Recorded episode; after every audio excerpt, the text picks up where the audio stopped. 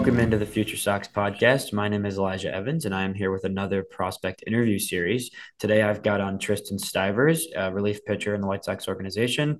Finished his first professional season this year with a 3.52 ERA across 34 games pitched after being drafted in the 2022 draft by the White Sox. Welcome in, Tristan. How you doing? Good. How are you doing today, Elijah?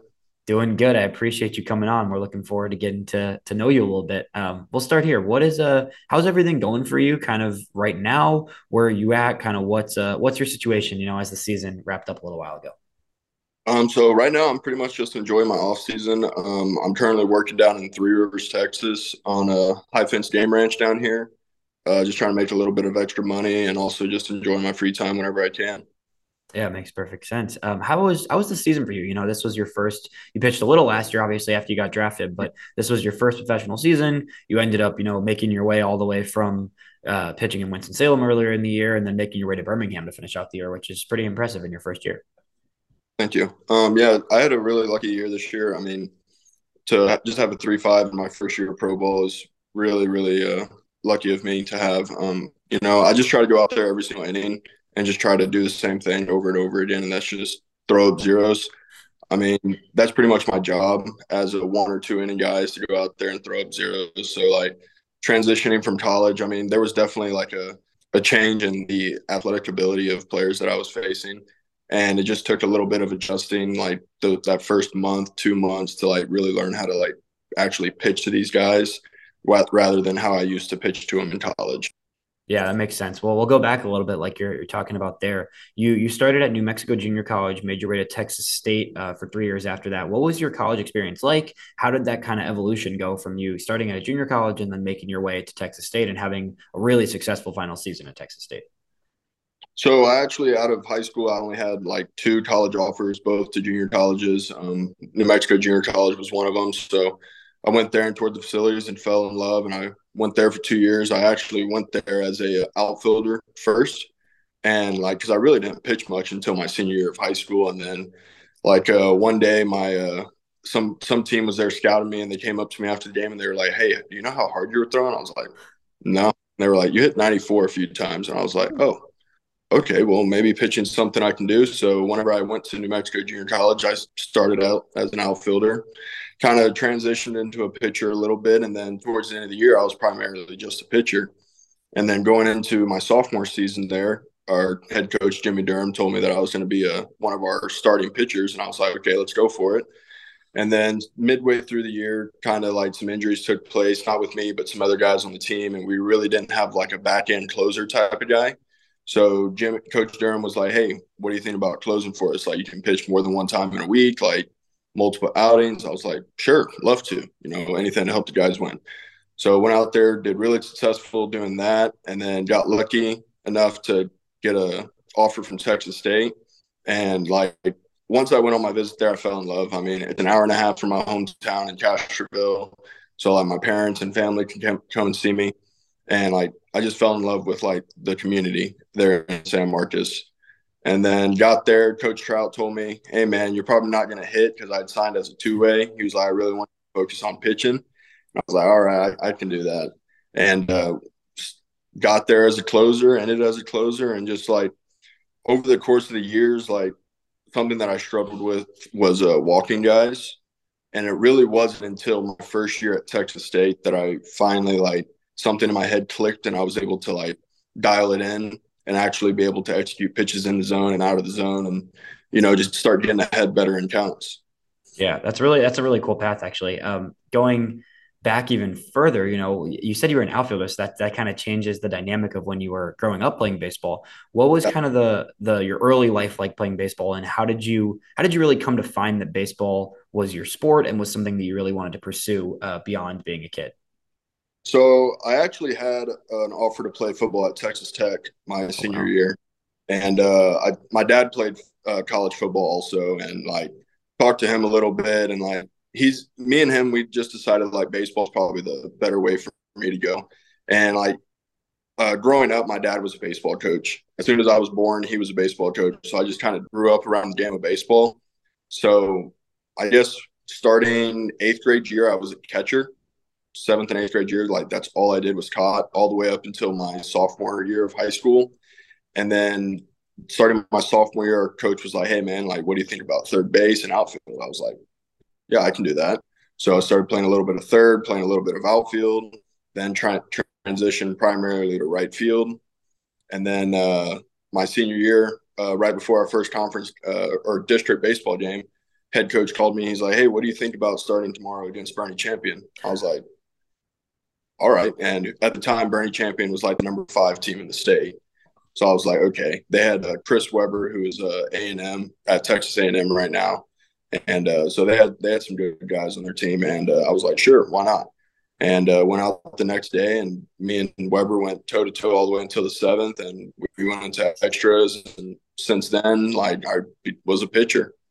That's that's pretty cool, man. You've played pretty much everywhere, um, and that's that's interesting that you you know had probably a a better prestige level offer for football, um, but went with baseball. And we're White Sox fans, I think, are glad that you went that direction. Um, we kind of getting more into the baseball side of things when you being somebody who played you know five years of college and you're a little bit more advanced for the level you were at this past year how did you feel like your pitching stacked up against the competition level you faced at winston and then once you got to birmingham later this year um, how that kind of changed when you were in birmingham too so i think my stuff has always been there i think my stuff is good enough to complete, compete at the big league uh, level and dominate um, but really what I had to focus in on more was executing pitches in certain locations and in certain counts.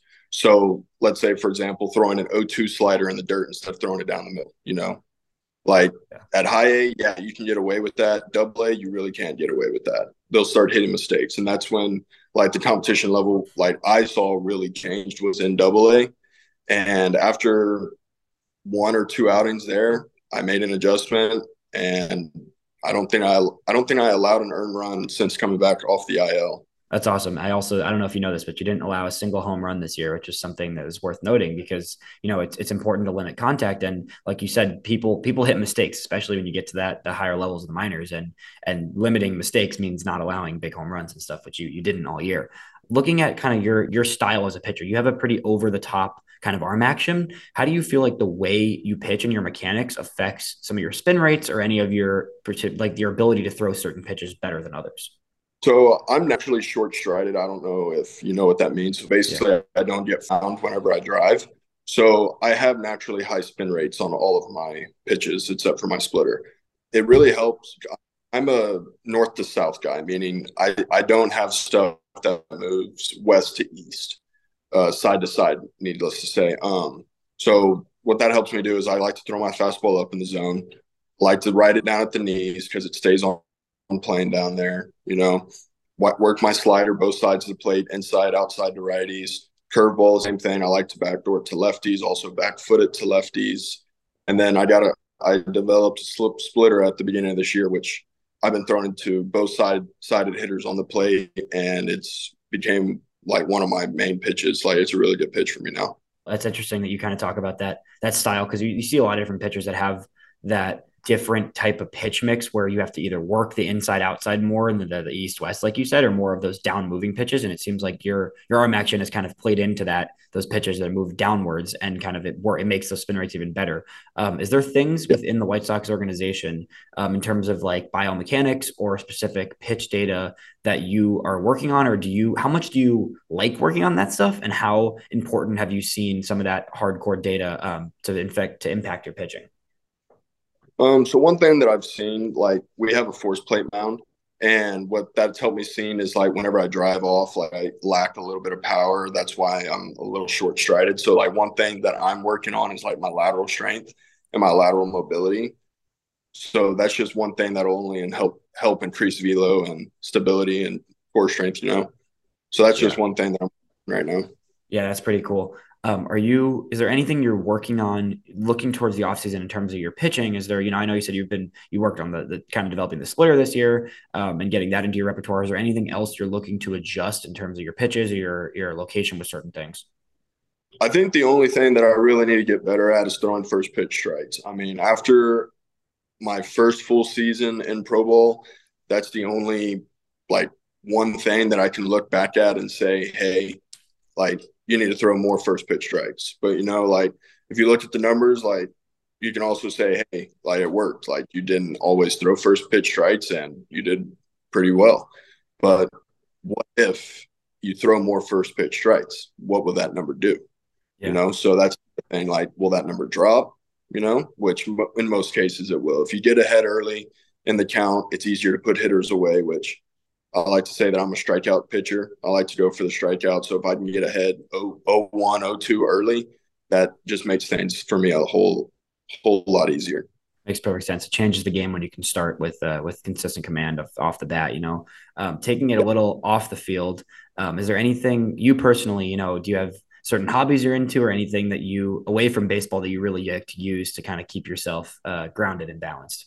Yes. So, like, like, I said at the beginning, I'm out here in Three Rivers working on a, my friend's uh, high fence game ranch. So basically, I'm a I'm a hunting guide out here, ranch hand. So anything I can do to stay in the outdoors. I just went fishing this morning uh, on Choke Canyon. Uh, had a great day. So, you know, just anything to stay outside and really not be inside too much.